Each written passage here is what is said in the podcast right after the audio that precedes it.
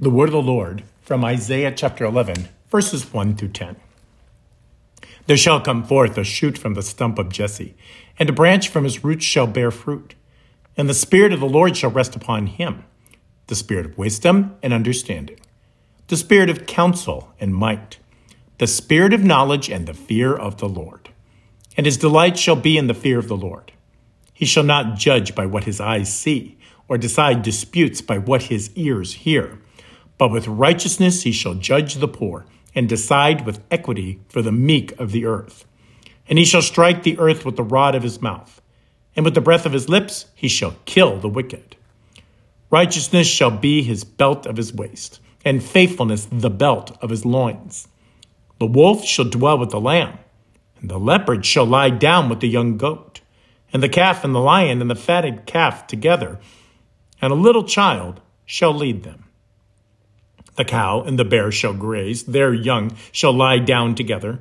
The lion shall eat straw like the ox, and the nursing child shall play over the hole of the cobra, and the weaned child shall put his hand on the adder's den.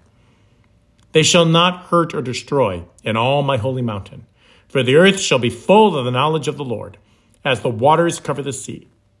In that day, the root of Jesse, who shall stand as a signal for the peoples, of him shall the nations inquire, and his resting place shall be glorious. This is the word of the Lord. Thanks be to God.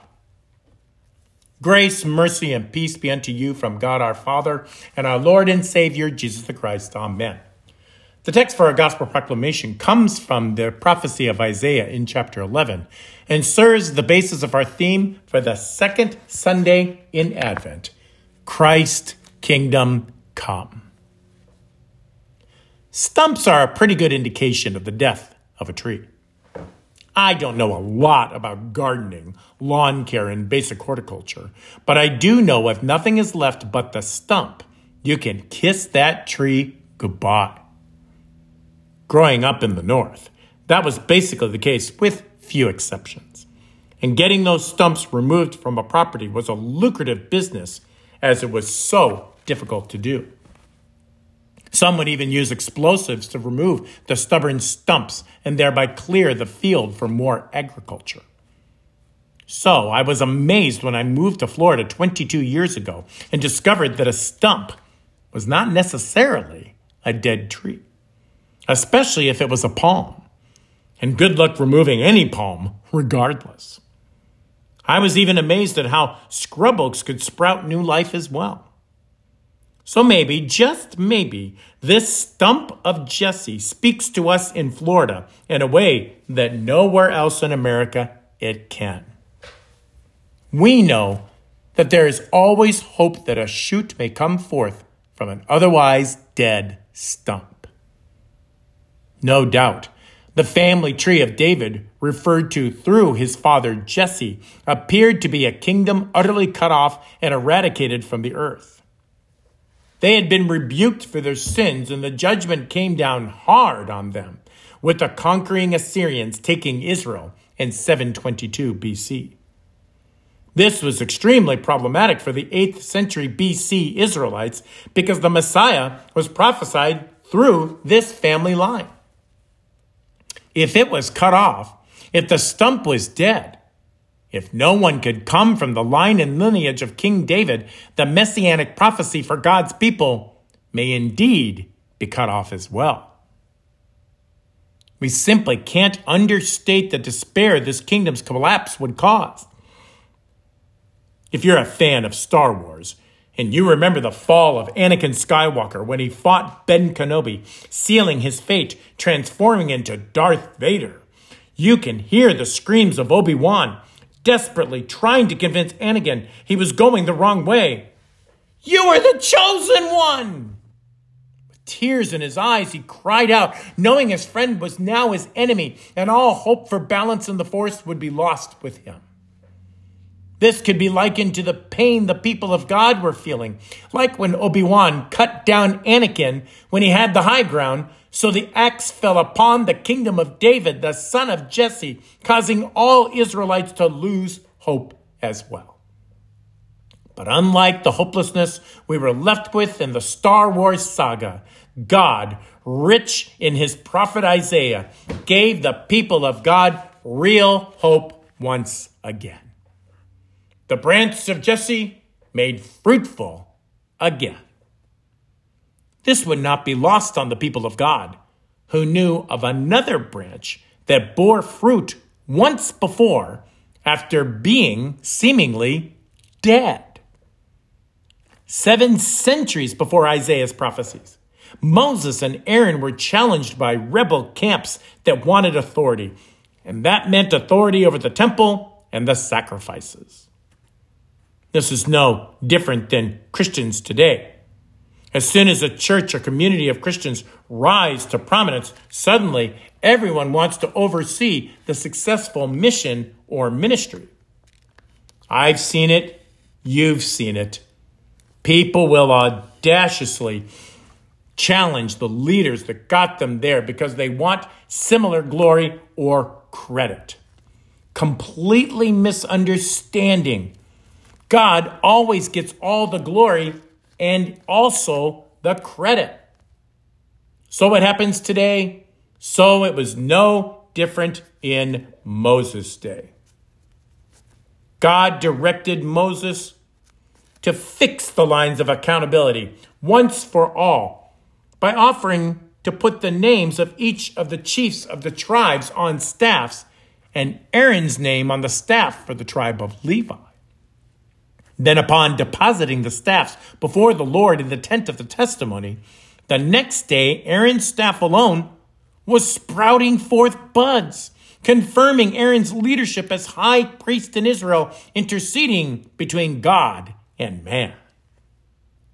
This moment of God's miracle and clear direction would be memorialized for all time, keeping that very staff of Aaron in the Ark of the Covenant lost to history, but promised to be properly laid in the new heavens and new earth in God's temple forever. This sprout coming forth from the tree Christ Jesus was crucified on for our sins. And this event was no longer about a staff or stump sprouting forth life. No, this was about a dead man who was raised imperishable, the God man Jesus. If that wasn't enough, Isaiah adds that the spirits would rest upon this man, raised alive in the lineage of David. Wisdom, understanding, counsel, might, knowledge, and the fear of God. What man could ever lay claim to these gifts save Christ alone? I will reveal the mystery of who could possess this wisdom of the ages. That is, no one. Only Jesus did, and only Jesus does, full stop. So Jesus becomes the ultimate brother, father, counselor, teacher, mentor, and master in all things in life. If we think we can fool him with false piety and fake Christianity, he will sniff it out faster than a true blue Tennessee bloodhound. But if we think we must hold our breath wondering if he will forgive us and redeem us for our insolence.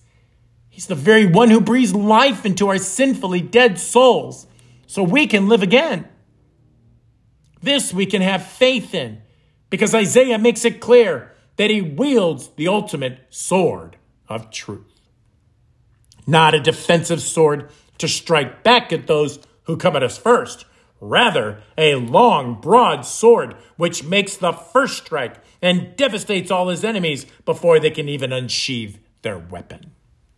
Christ's very words from his mouth is that sword, as we learn in Revelation 2:19, that aids us in thwarting the evil manipulations of the devil himself and all that would hinder the gospel of our Lord.